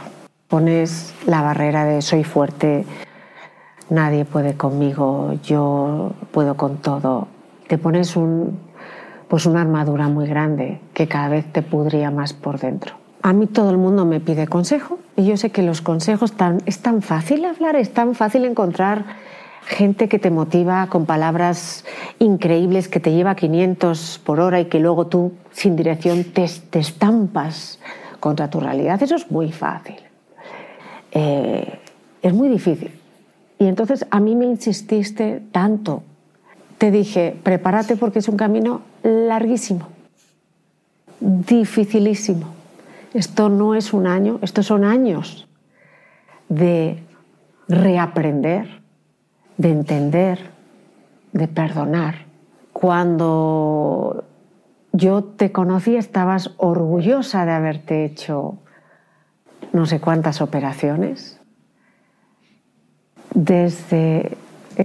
Normalmente las personas que sufren ese tipo de daños buscan hacerse muchas operaciones para dejar de ser la persona que eran. No. Físicamente quería dejar de ser la persona que era y entonces de esa manera ya no soy. Exacto. La hija no, de. Ya, ya no soy la hija de. No Entonces también entiendo por qué, la- Wow. por qué se ha hecho tantas operaciones, tiene sentido. Todo obedece siempre a una adaptación psicológica. ese momento que empezaste terapia, Sí, ¿cuántas operaciones te has hecho? Ninguna. Ninguna. Eso terminé con la del bypass y me prometí que no me iba a volver a tocar el cuerpo. Que esta iba a ser la última porque ya me había hecho mucho daño y había permitido yo misma hacerme tanto daño en el cuerpo por, por no aceptar mi realidad. Por no decir sí, no me quieren, sí, no me aceptan. O más bien, si no me quiere y si no me acepta él Siempre has buscado la constante validación de él. de él. Y a veces la validación no te va a llegar de él. Y yo creo que uno de los grandes duelos que uno tiene es que es que a lo mejor no se da. Y eso es lo que me ha costado aceptar. Pero si yo te dijera que tú eres una eres un platillo delicioso y que hay una persona que no tiene las papilas gustativas para para degustar ese platillo, ¿quién tiene el problema? ¿La persona o el platillo? La persona. La persona. Claro, Aceptar eso. claro. Aceptar que en el fondo no tiene la capacidad, pero que tú sí eres un platillo delicioso y que no solo lo que te está pasando es que te estás enfocando en aquella persona. Las metáforas de esta psicóloga me encantan. O sea, te acaba de decir que es un bypass y le estás hablando de que es una comida, no mames. platillo. Sean empáticos con las personas, no son objetos. No, él tiene que aprender a que ella es la única persona que se va a poder mirar con amor. Es lo único que tiene que Exacto, aprender. porque si no va, o sea, bueno, mi papá no me quiere, entonces lo busco a lo mejor en la pareja, ¿no? Exacto, busco, pues va a buscar entonces quién en- sí se quiera comer este platillo. Exactamente. Y entonces te consigues lo peor. Ajá, no importa que me pegues, pues, que eh, tiende a repetirse mucho, ¿no? O sea, ah, bueno, no importa que me des un golpe porque tú sí me quieres, porque tú sí me estás reconociendo. Y no, o sea, hay que hacer todo este trabajo de amor propio. Mira, dice doctor, eh, en, el- en la SEP cada año piden que los niños vayan caracterizados como si los hubieran violentado. ¿Es correcto hacerlo para conmemorar el Día de la Violencia? Sí, sí es correcto. Y es para que lo vivan, pero también tienes que explicarle que no es una broma, que es para concientizar que eso puede ocurrir. O platicarlos, o sea, por ejemplo, Sí, son platiquen niños mucho. chiquitos, platicar mucho con ellos, o sea, como qué es lo que tú sientes y qué es lo que tú ves cuando llega tu compañerito así, ¿no? Y ahí te van a empezar a platicar. Ah, pues es que yo siento, o siento feo, o me llama la atención, o es que no me gusta, la mayoría te dice, no me gusta ver sangre. Y en base a eso decir, claro, porque la violencia hacia otras personas. Y de verdad me preocupa correcto. menos, me preocupa menos que los caractericen y vayan así como un tipo Halloween a la escuela, a que los dejen ver el juego del calamar. ¿sabes? O sea, Exactamente. Cosas la verdad es que extremadamente se- se preocupan por cosas como y muy solos, raras y Y solos. solos. ¿no? O sea, es como de, ah, quiero ver, ah, sí, ahí está, ya. O sea, yo creo que eso es como más Sí. preocupante. ¿Qué les digo? que no tiene capacidad de degustar lo que eres y todos aquellos que les encanta, que les gusta, como sabes, que te admiran, esos no son importantes. Claro. Pueden ser millones que si esa persona que no tiene gusto no dice que estoy deliciosa, no tiene valor. ¿Tú eres consciente? Ahora sí, Ok, si eres consciente. ahora sí. De toda la gente que cuando a mí me piden, Silvia, tengo que ir a un psicólogo, yo ya digo, de 10 que me lo piden, van a dejar esta carrera 7. Sí, Y hay tres que van a cambiar completamente su vida. Yo inicialmente no, no pensé que fueras uno de esos tres. Yo quería que lo fueras.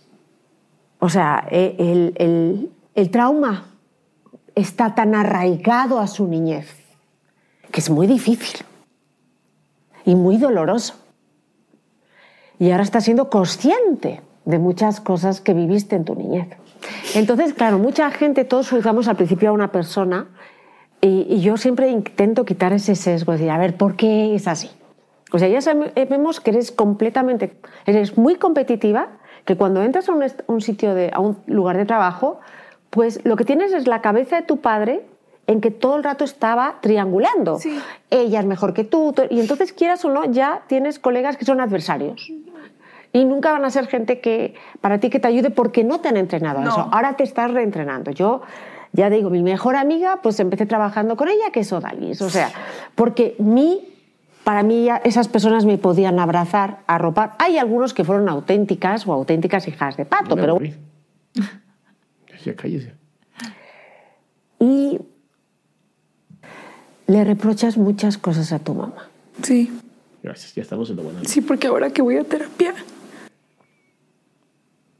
y que tomé conciencia de lo que vivo, que cambié de terapeuta, me, me hizo aceptar el hecho de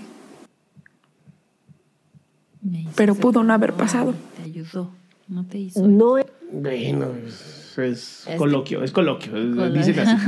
Me hizo aceptar, no, lo aceptaste tú solita, nadie te obliga a nada. Exacto. es justificar a tu mamá, repito, pero tú es como si yo hace dos años Si yo hubiera sido muy agresiva contigo, ¿qué hubiera pasado? Que te hubieras protegido, te hubieras abierto. No. En ese vídeo, tú estás reprochando a tu madre. Y la reprochas porque tienes resentimiento, ¿verdad? Sí, porque no hubiera pasado muchas cosas. Pero tú crees que tu madre, como era, podía haberlo hecho. No, estoy consciente de eso. No. Eso no significa que no quiera que hubiera pasado. o sea. Exactamente, o sea, sí es cierto que ella sabe que su mamá no, o sea, y tuvo, hizo lo que te- lo con, hizo lo que pudo con las herramientas que tenía en ese momento.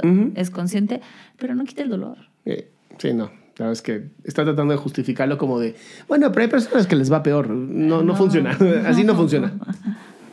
No porque la golpeaban. No porque su opinión no valía.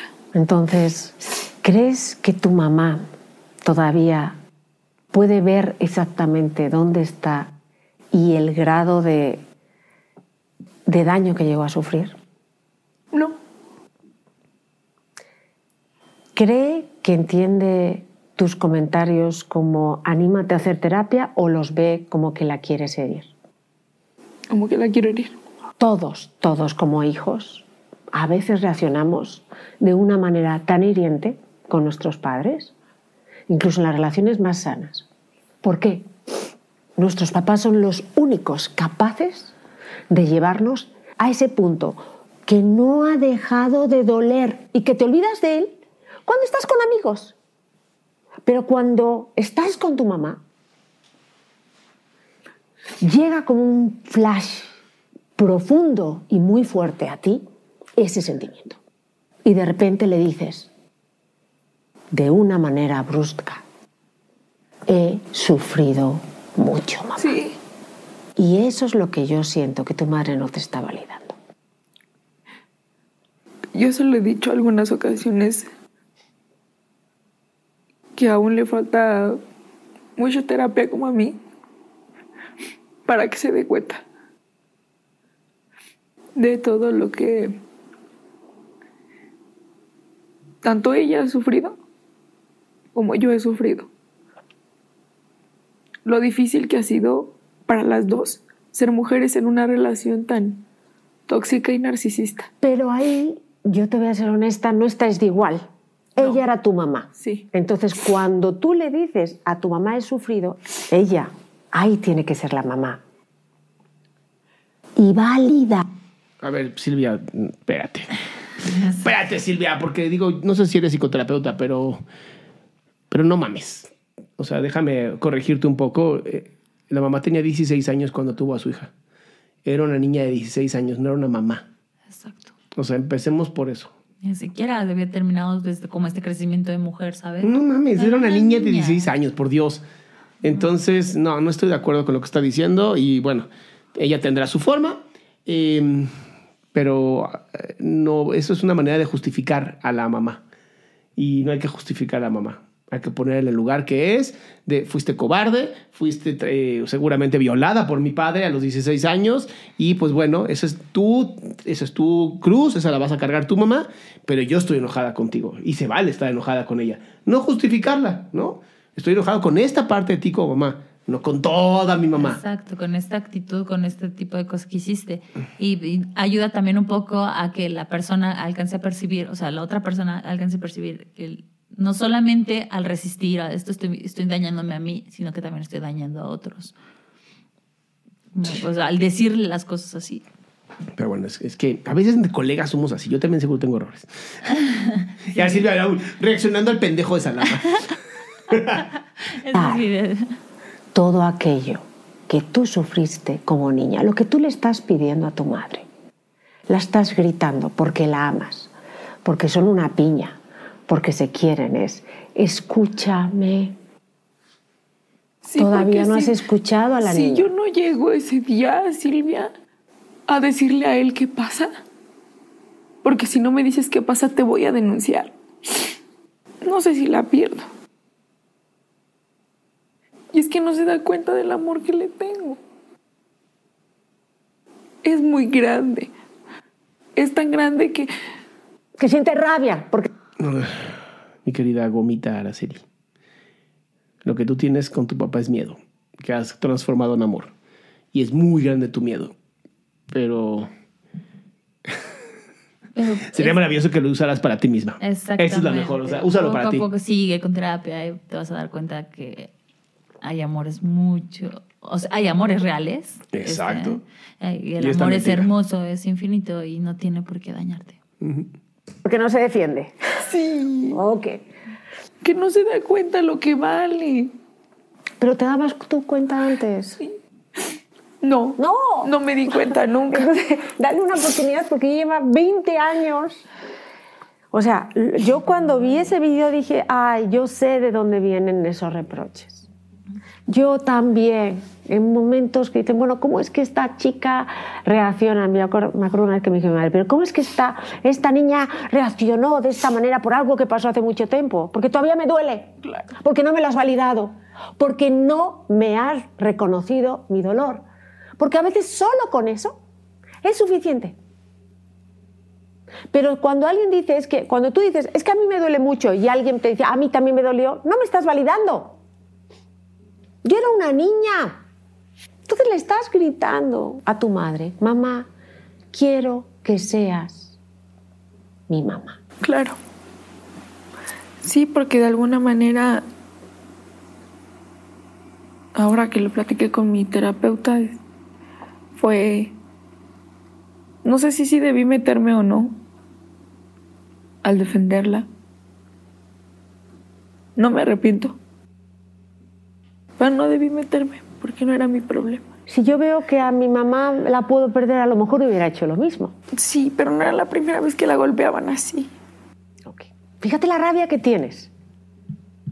Y en cada momento de ese vídeo aparece ese resentimiento, diciendo, mamá, te quiero, haz algo, reacciona. Sí. Pero siento que hay que decírselo de otra manera. Porque no lo ve.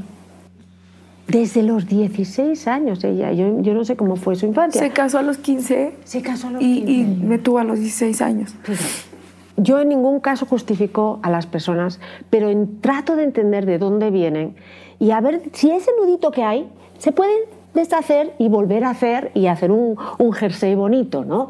Entonces, en el caso de tu mamá, ¿qué te duele? Que no se defendió ella, que no os defendió a vosotros, ¿qué es lo que más te duele? por lo que ella me platicaba, ¿no? Por lo que ella me comentaba, era como al principio todo muy bonito, pues como todo narcisista, ¿no? Te envuelven, te compran Ahí está. con detalles, te llenan de mucho amor, te bombardean de amor y después muestran su verdadera cara.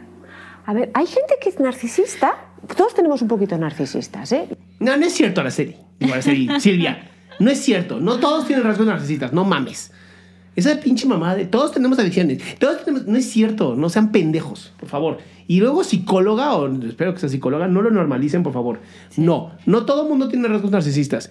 Y, este, y una cosa es importante: no todos los narcisistas tienen triada oscura. Exacto. Pero cuando es narcisista con triada oscura, ya valiste madres. Aléjate, corre, huye. De verdad, de verdad, huye. No hay forma. Si tiene maquiavelismo, planea perfectamente cómo joderte. Y no- Sadismo, le mama chingar gente. Y además es pinche psicópata. O sea que no le importan las emociones de los demás y las reglas se los pasa por acá el triunfo. Corre por tu vida. No eres quien lo va a cambiar. No, hay, que- no cambian. Lo único que los cambia es la muerte. Aprendan. Los rasgos, no- o sea, es lo que yo quiero ahí distinguir. Por ejemplo, todos los que estamos en el mundo del espectáculo nos gusta ser un poquito el centro de atención.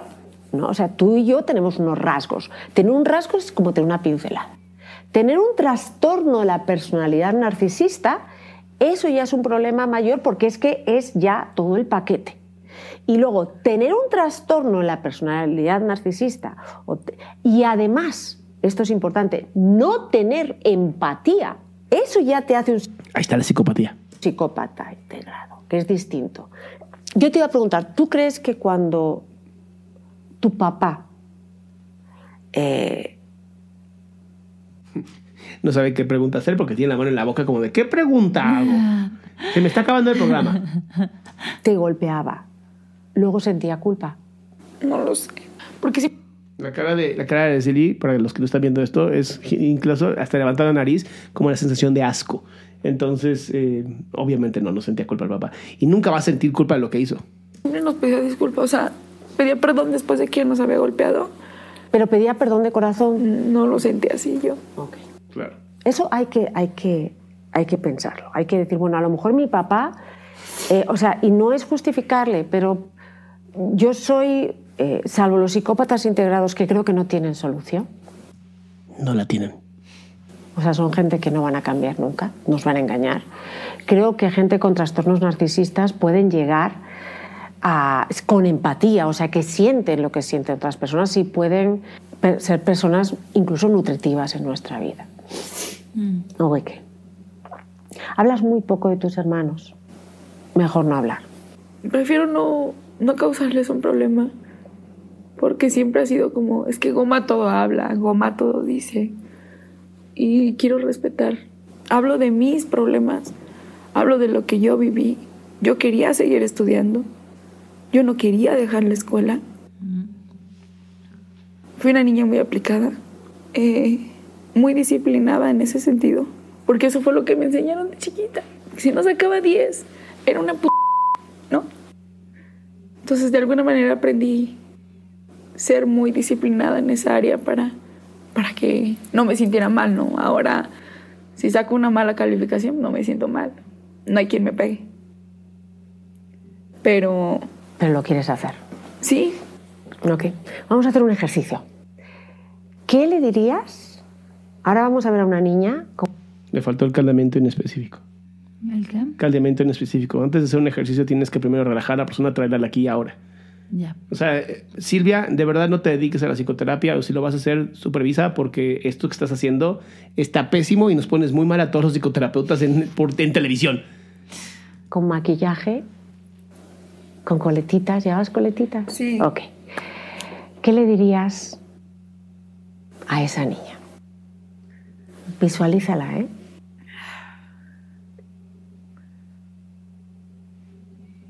que debe de quererse. ¿Ves cómo está mal hecho el ejercicio? Que debe de quererse. No, quiérete, háblale a tu hija, a tu niña, por Dios. Mal hecho el ejercicio, mal hecho todo. No recomiendo esto para... No lo hagan. Esto que están viendo ahorita, no lo hagan. No funciona, no les va a funcionar. Please, es un error terapéutico lo que está haciendo en este momento esta, esta psicóloga. A lo mejor es como para atraer más audiencia, ¿no? Yo lo No, no me importa, así, no lo hagan. Como que, ay, sí, ahora que voy a hacer un cierre porque entonces no todo es tan malo, entonces hago como ese cierre y ya quedamos como en un, en un programa neutro, cuando no. No hagan ese tipo de cosas en la televisión, por favor. Exacto. Y si lo van a hacer, háganlo bien. Tal y como es. No, está en otra parte. Que no tengan miedo. Porque siempre va a haber quien la proteja. Y que huya. O que salga de un lugar donde le estén haciendo mucho daño. Mucho daño. Ujú. O sea, no daño. No daño. Mucho daño. daño. Terapeuta de, de Araceli de Gomita, por favor, si ves esto, por favor, trabaja esa parte de ella. no se quede ahí. Que si algo no le gusta, que si algo no le parece, que se vaya. No, tampoco Yo- puede ser sociópata. Yo creo que yo creo que está más dando un consejo no para su nena chiquita, lo está dando para alguna persona que o sea, es cualquier como persona. de, o sea, ya te digo lo que sea. Mal hecho. Bye. Mal hecho. O sea, tú le hubieras dicho a esa niña, le estás diciendo, sal de donde estás ahora mismo. Sí. Ok. No te quedes ahí. Porque ahí no te quieren. Y ahora Gomita está viendo a Araceli, a una Araceli de 28 años. ¿Qué pensaría de ella? Ay, que es muy chingona. La verdad. Y que ha aguantado mucho. Que es muy chingona. Y que va a ser más chingona. Y que no necesita de nadie. Más que de sus. Más que de su propio talento. Su inteligencia. Y Y luego dicen que por qué caen de nuevo con personas narcisistas.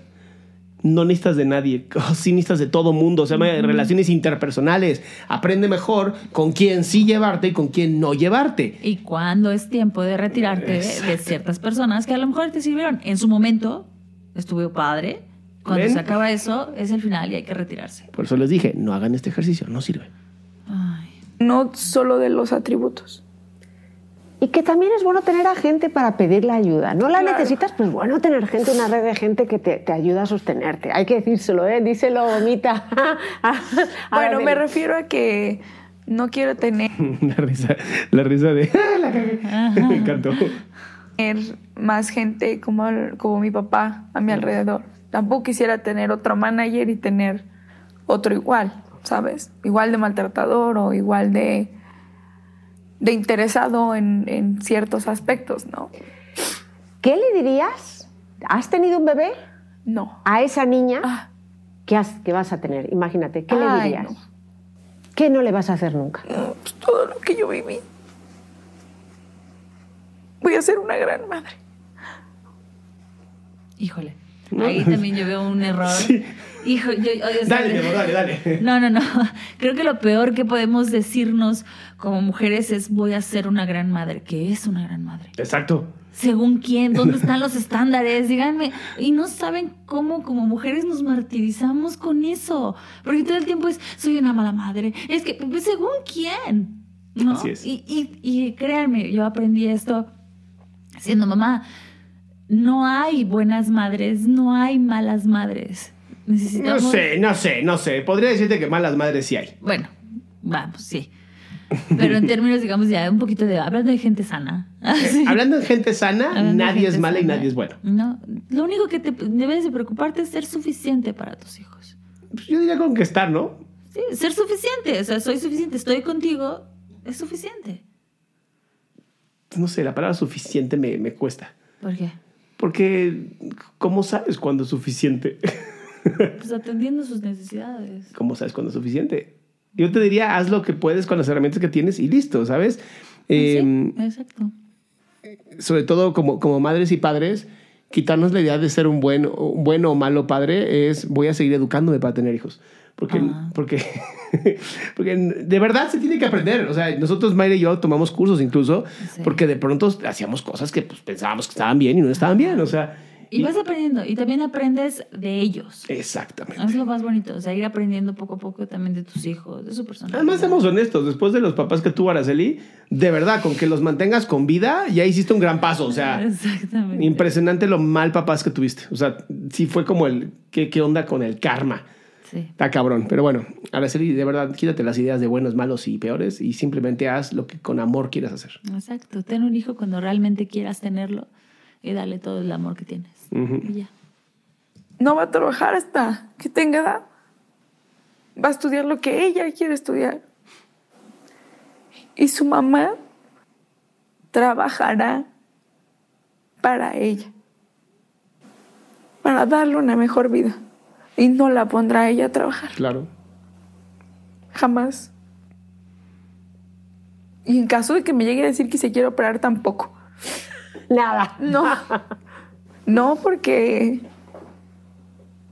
No, hasta que esté consciente de lo que va a hacer. Eso se operó muy chiquita ella.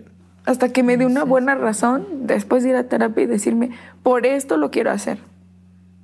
Pero que no sea ningún miedo, ningún temor, al no, no me aceptan, al no me quieren, al me veo al espejo y no me gusta, ¿no? No la dejaría, no a la edad que yo lo hice, que fue a los 18 años, Ah, ok. no a esa edad. ¿Y no estás orgullosa de haber roto con un patrón familiar? Sí, Que ¿Cuál rompió? Si no ha tenido hijos, ¿de qué hablas? Exacto. Todavía no, ro- no rompe. No ha roto con nada, Silvia, por Dios, por Está- Dios. Y se le reconoce, se le reconoce el trayecto que lleva, el haber dado el paso para salirse del sistema, pero todavía no rompe con el patrón. Está en No. camino, está en proceso. O sea, si se refiere a que no se embarazó a los 16 años, ok, Bueno. va. Pero fuera de eso, Exacto, hasta que no tenga familia, 21, no rompe o sea, nada. Sí, no. Oye, que si tienes algún libro que recomiendas en pedagogía. Tú tienes uno, ¿no? El de Sin Gritos, ¿cómo se llama?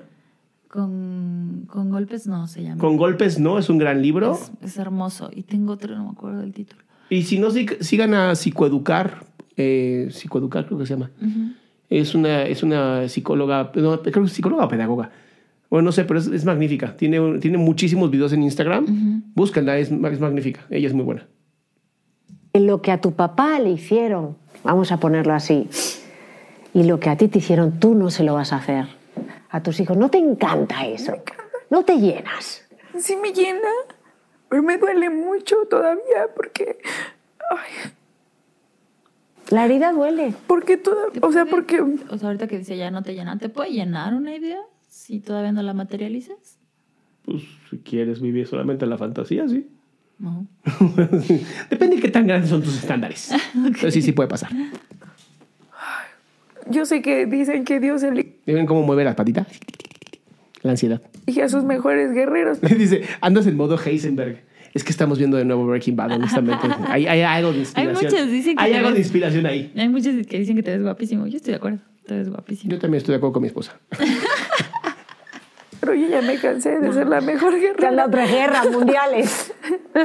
Y, y me duele porque puse una niña y siento que Dios me hizo tan fuerte como para, o alguna misión tengo que hacer para, porque algo viene esta vida y yo creo que tengo un cometido, eh, no conmigo tampoco, o sea, no solo conmigo, sino también con la gente que me sigue, con mis seguidores. No los veo como unos fans, ¿no? Les no son fans. Sí, los quiero mucho. Son gente que, que cuando le he pasado muy mal me escriben cosas muy bonitas. Muy bonitas. Y te quieren mucho. Y la gente que te conoce de verdad te quiere más. Yo te lo agradezco de corazón. Eh, a tu mamá, pues es un proceso, es un poco compasiva, es duro, es duro para ella. Eh, no la justificó, pero tu mamá tiene que ser tu mamá. Claro. Y tenéis tanto No, no, Silvia. Ya no tiene que ser su mamá. Ya es una mujer. Araceli es una mujer hecha derecha que se mantiene sola. Ya no requiere una mamá. Sí, no podemos estar basándola también en, en todo va a cambiar en cuanto tu mamá sea tu mamá, porque la, va- la llevamos otra vez a que dependa de otra persona. Sí, no, y no. no debe depender de otra persona. Ay, si quieres una terapia, mi chiquilla, véngase para acá. tiempo, porque tu mamá es tan joven, Sí. ¿verdad? Araceli, muchas gracias. Te- Muchas gracias, con la cabeza diciendo que no. lo siento, lo siento, ya, ya, voy a quitar esta, esta cosa porque si no voy a ponerme a criticar demasiado a la señorita Silvia. Que la verdad es que mis respetos hizo una buena entrevista. No gran entrevista, pero buena entrevista. Digamos que sacó buena la información. Sacó buena información. Vamos sacar información. Eh, ya para algo más terapéutico, conozco a algunos terapeutas muy buenos. Pero bueno, mis amores, eh, recuerden que para tomar terapia conmigo, obviamente no es, no es como lo que acaban de ver, ¿no? No tiene nada que ver, esto es diverti- divertirse. Este, tomar terapia conmigo, retiros eh, que vamos a tener en marzo y grupo de autoapoyo que tenemos con gente hermosa en el grupo apoyándose entre ellos. Métanse aquí arriba, aquí arriba, adriansalama.com. Y síganos por Instagram. El tuyo es Mayra-Salama. Salama. Y el mío es Adrián Salama. Síganos por Instagram y nos va a encantar saber de ustedes. Por lo pronto, los dejamos. Cuídense mucho. Y con Mayra, la sorpresa es que vamos a hacer una reacción también de eh, la entrevista de Gus Gris y el Temach. Ajá. Vamos a ver. Porque dije, bueno, si vamos a hablar de mujeres, pues ¿por qué no trae a mi esposa, no? Sería buena idea. Exacto. Entonces, bueno, esto fue toma- tomándome un café con mi esposa. Eh, que hoy no hubo café y seguramente nunca va a haber café. porque siempre lo hacemos en la noche. Pero bueno, cuídense mucho, mis salamandras y mis salamonkeys. Los queremos y nos vemos pronto. Gracias.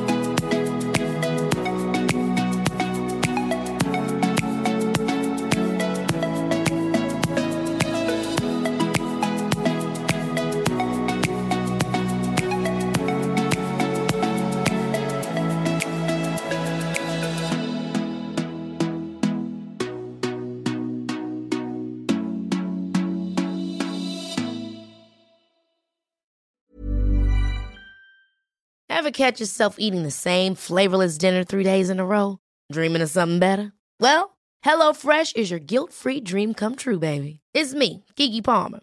Let's wake up those taste buds with hot, juicy pecan crusted chicken or garlic butter shrimp scampi. Mm. Hello Fresh. Stop dreaming of all the delicious possibilities and dig in at HelloFresh.com. Let's get this dinner party started. Hey, folks, I'm Mark Marin from the WTF Podcast, and this episode is brought to you by Kleenex Ultra Soft Tissues, your ally to help tackle your allergy symptoms this season. I love the change of seasons, but nobody loves pollen and all those other things floating in the air that make you sneeze during this nice weather. Kleenex Ultra Soft Tissues are hypoallergenic and allergist approved, so fight back against watery eyes and runny noses without worrying about irritating your skin. For this allergy season, grab Kleenex and face allergies head on.